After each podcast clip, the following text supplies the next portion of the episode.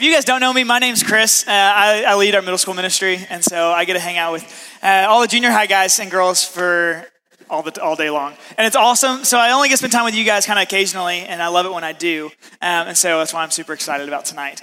Uh, but also, I know you guys got a lot going on right now, am I right? You got exams this week, midterms this week, games this week, cheering events this week, whatever it may be. You guys got a lot on your plate, am I right? Yeah. Well, I want you to know that we're praying for you guys as a, as a staff, as a team. Like, we know you guys have a lot on your plate regularly, all the time, that doesn't stop. And so we're just like excited that you are here tonight, even with all of that going on. And so, as we get dive in tonight, uh, I want you to know we just started a new series called Culture Shift. And so, if you weren't with us last week, then what you need to know is that we're talking about these ideas and these themes that truly, I genuinely believe that if we were to actually apply to our lives, I mean, our world would look different. Our culture would truly look different if we were to actually apply and take seriously the truths that we're talking about. And so Caleb opened us up last week talking about generosity. He's talking about not generosity with our money, but generosity with our words. And too often, I think, or at least for myself, I think of generosity, I'm like, okay, I get to dish out. Who needs money? Who needs money? Who needs money? But that's not what generosity really means. That's only part of it. And so last week, Caleb opened up with like, hey, if we're actually going to have a culture shift, if we are going to shift the direction of our community, of our, of our schools, of our environments, of our society, then we have to be generous with our words. And just think about it. If we would actually speak truth and encouragement and life and support into other people's lives, how different would your friends look? How different would the people around you look if we actually did those things? Because too often, I think our society and what we just naturally do is just we tear people apart. We ridicule, we degrade, and we downplay as if it's not a big deal. And so Caleb opened us up looking at what scripture has to say. It's like if we were to actually apply being these, this truth of being generous with our words, I mean, our people, our society would look different. There would be a shift in, in our culture. And so we're only going to build on these over these next couple of weeks. And so tonight, I don't want you to stop like, okay, we're done with last week, we're done with words. No, I want you to apply what we're talking about tonight to what we learned last week with being generous with our words, and generous with our time. And so tonight we're talking about what does it mean to be generous with our time? What would our society, what would our culture look like if we were to be generous with our time? So I just want you to raise your hand. Who's busy? Who has a busy life? Not every hand's raised. Man, I know you guys are busy. Who's too busy for their own good? Got a couple of you guys are too busy for your own good. Whether it's uh, like college applications are coming up, you guys are all athletes or what, like drama. I don't know. You guys have a lot going on. I know that for a fact. Homeschooled, Christian school, public school, it doesn't matter. You have a lot going on. But here's what I know about our time that we're selfish with it. We want to do what we want to do, am I right? Your mom tells you to clean your room, wash the dishes, whatever, clean your, their car. I don't know what your chores are in high school. I don't remember. But your parents tell you to do things, and the last thing you want to do is what your parents tell you to do, is because you have more important things to do. Am I right? And you have more important things to do because you're doing you. You have more important things to do because you are selfish with your time. Time is a commodity that we do not get back. Time is something you use it or lose it, right? And so naturally, we want to do what we want to do. We don't want to do what other people want us to do. And this is the truth about gener- generosity and about being generous with our time is that if we were to actually be like give other people the attention that they that could if we were to give people like be generous with our time, man, our world would look different our culture would look different. And here's why. And I know we're selfish with our time because I used to volunteer with an organization called Young Life. Y'all familiar with Young Life? Great organization, love on youth like incredibly well. But I used to live out in Seattle, Washington, and volunteered with them for a couple of years. And I had a group of freshman guys, and these guys were the wildest, funniest clowns I've ever worked with. And the reality of them is that they just don't listen. You guys probably reckon, like, know that. Freshman guys, freshman guys, you don't listen. I hope you do. I pray that you do, but you just kind of do what you want. And that was the truth with these freshman guys. And I loved them to death, but it was time for camp fundraisers, and camp is super expensive for Young Life. And so what we did is that we all collectively decided that, hey, we're going to fundraise. And you guys have all fundraised before, I'm sure, right? And so we had these coupon books. And so everyone's like, no, this is the lamest thing in the world. I'm not going door to door. Like, my parents will pay for it. I'm not worried about it. I'm like, guys, that's no, no, no, no. Just because you can pay for it doesn't mean that we shouldn't do this together. Like we got so many other kids in our community that need to go to camp who need money. Let's do this. And so the, every single one of my guys committed to selling these books. And so for the next couple of days, like or weeks, I left work early. I came and picked all the guys up from school, and we went to neighborhood to neighborhood, door to door, selling these little books. And I know you guys have done this. Three days after, like we're into it, and we're having a blast, joking, laughing, making memories, whatever it is. We got one guy that just ghosted us totally just doesn't tell anyone where he's at, just didn't show up. And I was like, guys, where's Matt? And they're like, I don't know. He just didn't show up. And so a couple of days go by of us continuing to fundraise, and he doesn't show up. So a week goes by, and I'm like, guys, where is Matt? And then everyone looks at each other because everyone knows where Matt's at, but they don't tell me. Y'all probably know what I mean. But like literally everyone knows that Matt, where like where Matt's at, and no one wants to tell me where he is. I'm like, guys, why is Matt not here? And he's like, uh, Matt told us that this is a waste of time and that he doesn't want to like fundraise for these things, and so he's never gonna come back. Like, what? I, genuinely, I was so offended. Like, I was upset genuinely because I wanted, like, this is something we are all doing together. And Matt's like, nah, I don't care. Not worth my time. And so after, like, they told me that, I went and knocked on Matt's door. I said, like, went, took the guys home, and went to Matt's house, knocked on his door, and I was like, knock, knock. Mom answers, it's like, hey, is Matt here? Uh, Matt. And then my Matt comes down, like, oh no. It's like that moment you've been caught. Matt comes to the door and he's like, what's that? And tries to play it cool. It's like, yo, Chris, what's up? And I'm like, where you been? Like, let's just like cut the shade, like no like short talk or anything like that. It's just like, dude, you've left us out to dry. Like, why are you like ghosting us? And he's like, um, you know, just I got other things to do. I'm like, what other things do you have to do? He's like, Xbox. Like, are you kidding me? You are not giving up time together for Xbox. And he's like, yeah, I am. It's like, and here's the reality. This is what he told me. He's like, here's why I'm ghosting you. Here's why this isn't important to me. He says, because my parents are going to pay for it. I don't need to fundraise. I don't need the money. My parents are going to pay for it, and they could pay for everyone's camp, and it wouldn't make a difference. And this is what I told him. I was like, well, Matt, it's not about the money. Yes, the money helps. Yes, the money helps kids who can't go to camp go to camp. But really, like, the point of this is us doing this together. The point of this is us making memories together and sharing this together so that we can like look back and remember like, hey, we look what we accomplished together so that you can laugh with your friends years down the road and looking back and remember when we did this kind of thing. And Matt was like, I never thought about it like that.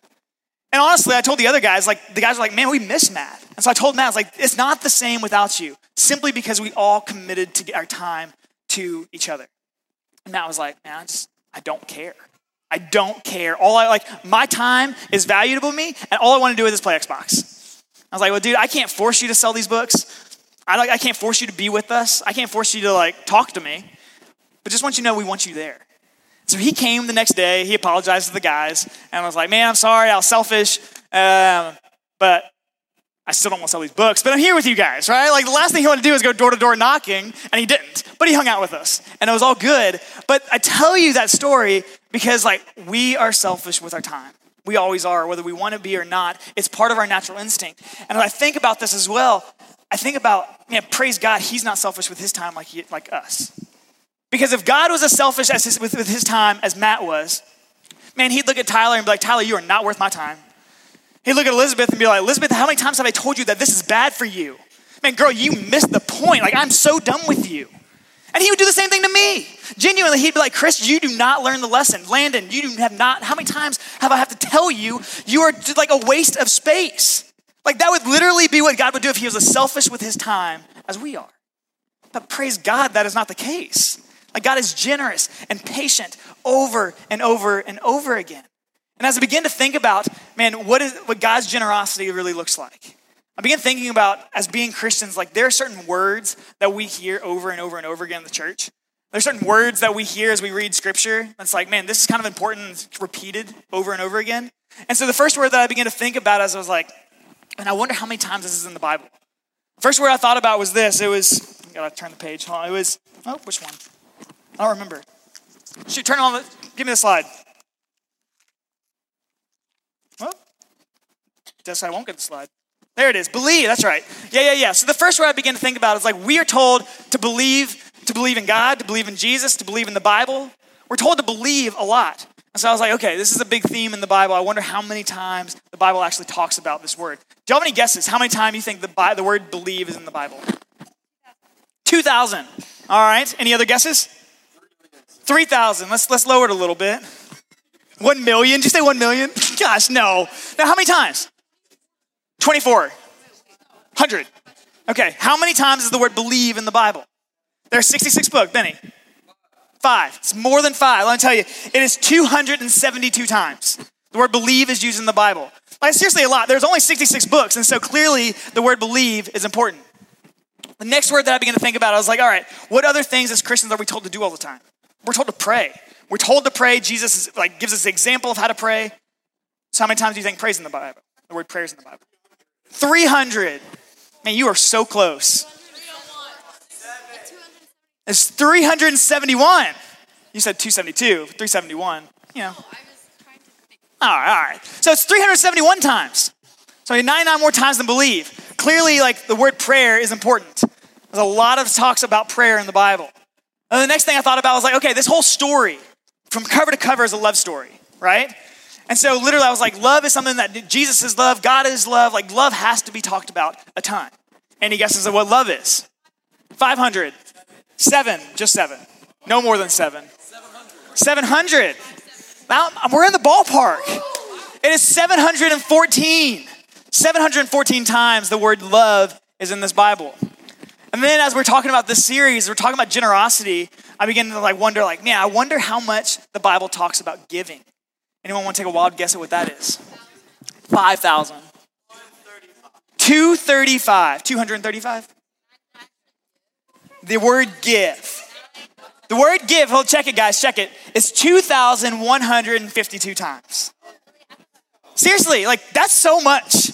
When you look at this, like, 2,000 words in here is a ton, only to talk about giving. And as I was, I was like shook when I saw that because I'm like, dang, that's a lot.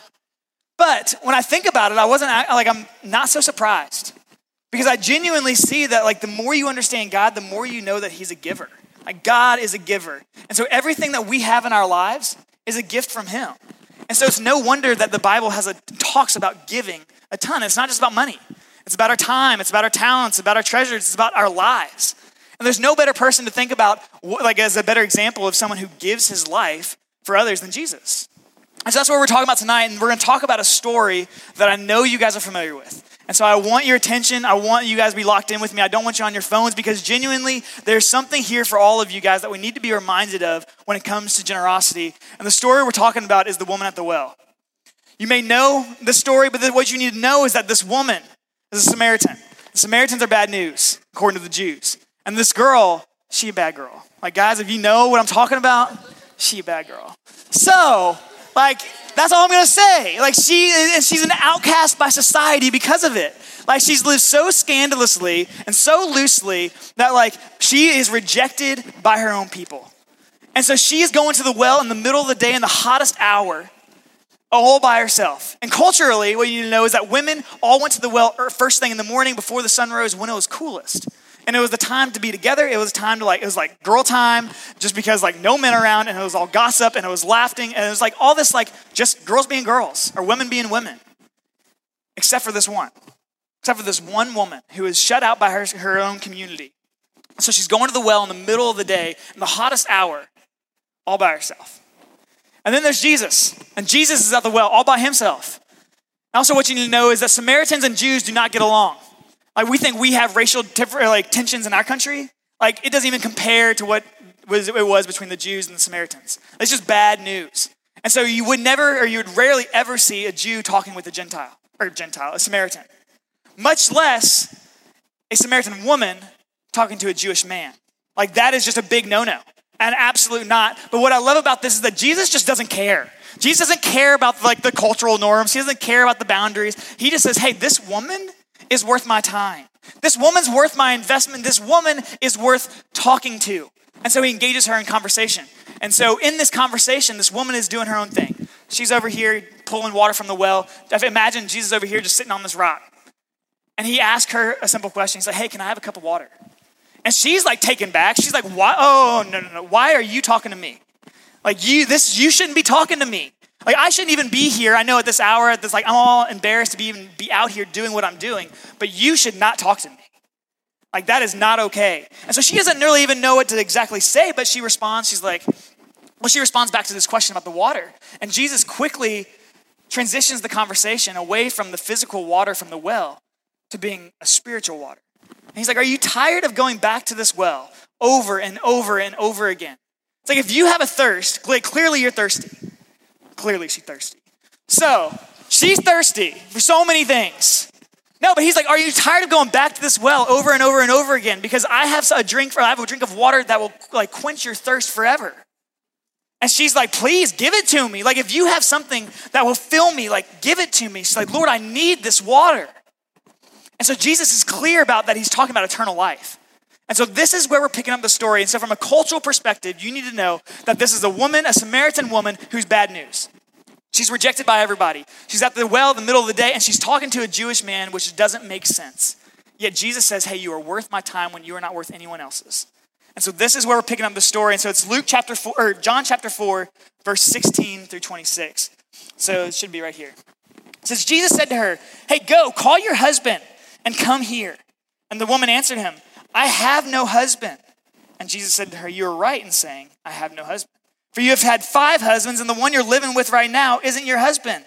And so he just like calls her out. And she goes, Well, what you have said is true. And so the woman said to him, Sir, I perceive that you are a prophet.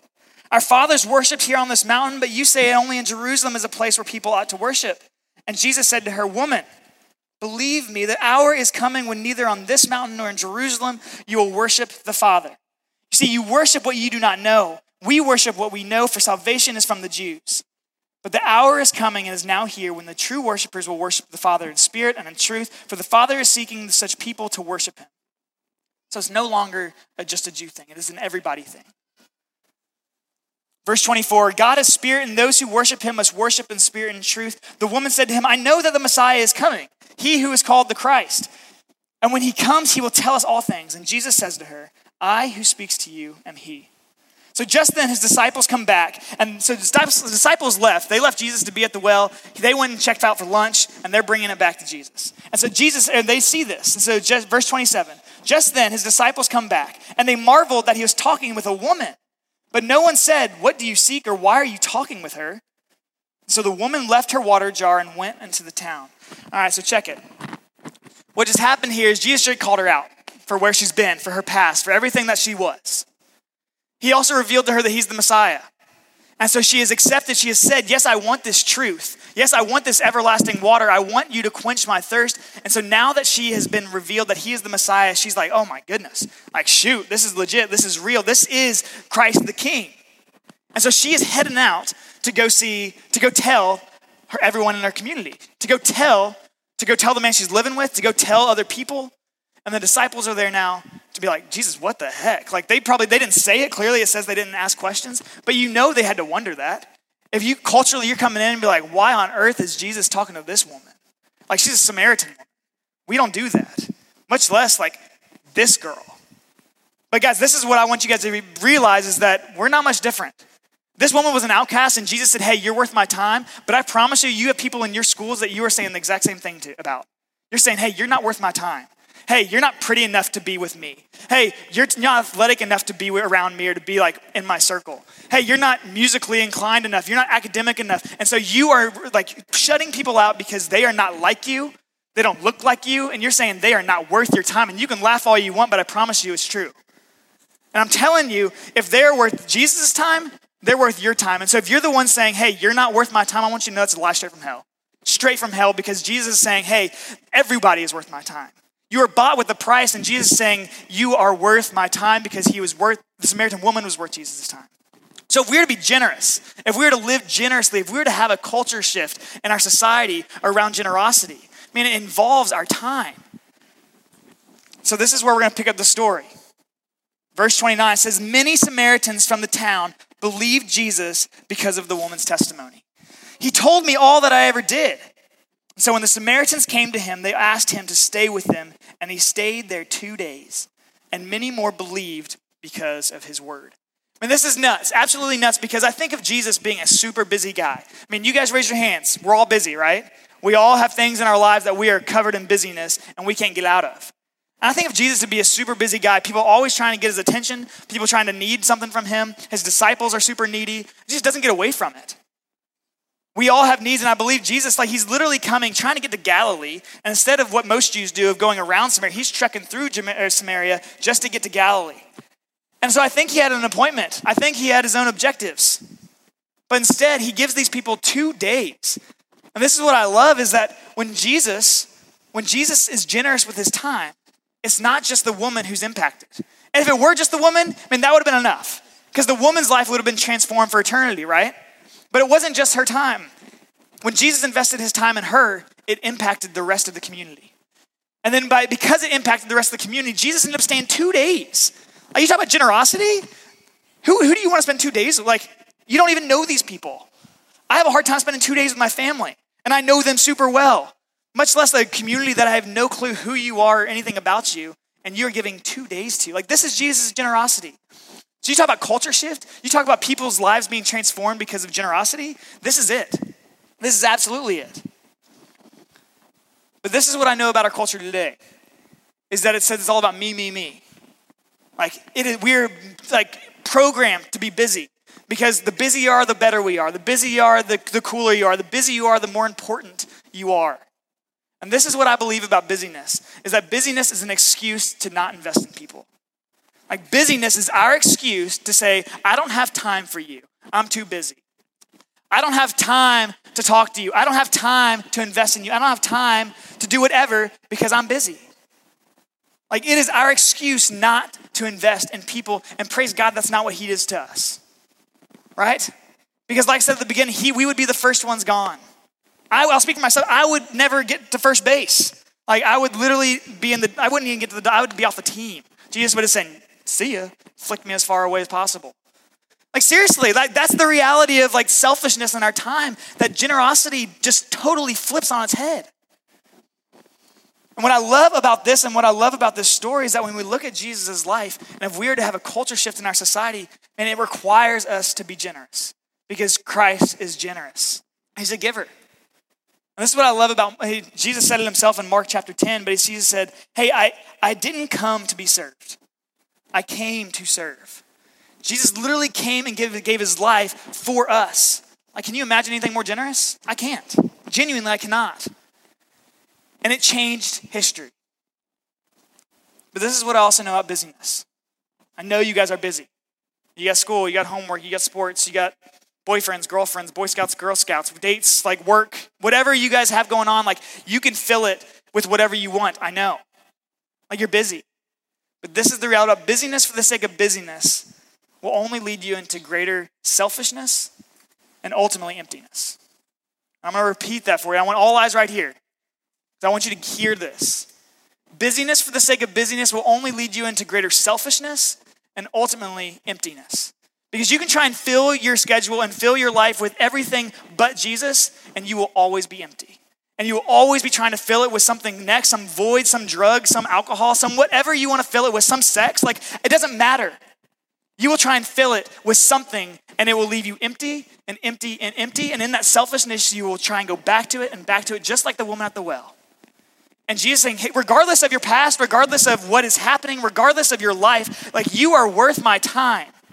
And guys, I know that in school you have people that you are avoiding because they are not worth your time. And I'm telling you that's a lie. Because if they're worth God's time, they're worth your time. And so, with that, guys, the band's gonna come back up. I'm gonna close this out in prayer. But I want you to close your eyes. I want you to begin to think about this. Is that yes, Jesus was busy. Yes, Jesus had a busy life, but in his busyness, he lived on purpose. He didn't allow his busyness to get so important that people were, were cut out of his life. He didn't allow his busyness to be the distraction that said, hey, you're not worth it. He didn't allow his busyness to be the reason that he said, get lost. To the little children that tried to come see him, the disciples were like, hey, you're not worth, like, no, no, no. Jesus is too busy. No, Jesus said, no, come. Guys, I know you're busy. I know you have a lot going on. But it's time that we lived on purpose. And if we're to actually have a change in our society, if we're to have a shift in our culture, then it's going to require us to take this seriously. It's going to require us to live generously with our time. So, this is my challenge to you. So, right now, I want you to think about one person in your life, whether at school, at home, in your family, on your sports teams, whatever it may be, one person that you can think about how you can serve? Who is one person that you're going to see tomorrow that you are avoiding that you can serve? Who is one person that you can speak words of encouragement to who desperately need it right now? Who is one person that you can think of for tomorrow that just needs you to listen? Because, guys, this life is not about us. This life is about Jesus and making him known. And through our generosity, it would change our world, it'll change our culture. And it's time that we take this seriously. Father God, thank you for tonight. I thank you for these students. I thank you for the truth that you have for us in your word. Thank you for the many gifts that you've given them, God, in so many capacities. I mean, this generation and these students right here before us, God, and they are so full of life and of love and of passion. And I just pray that you'll just continue to use that in a, in a mighty way, God. I pray that you'll just wake their souls. Wake their souls for what you have for them this week, even in the midst of the crazy schedules of their lives, that you will allow them to be on purpose or be purposeful with every moment of their life rather than letting their busyness be an excuse for not for avoiding other people. God, we love you and we give you our lives. In your name we pray. Amen.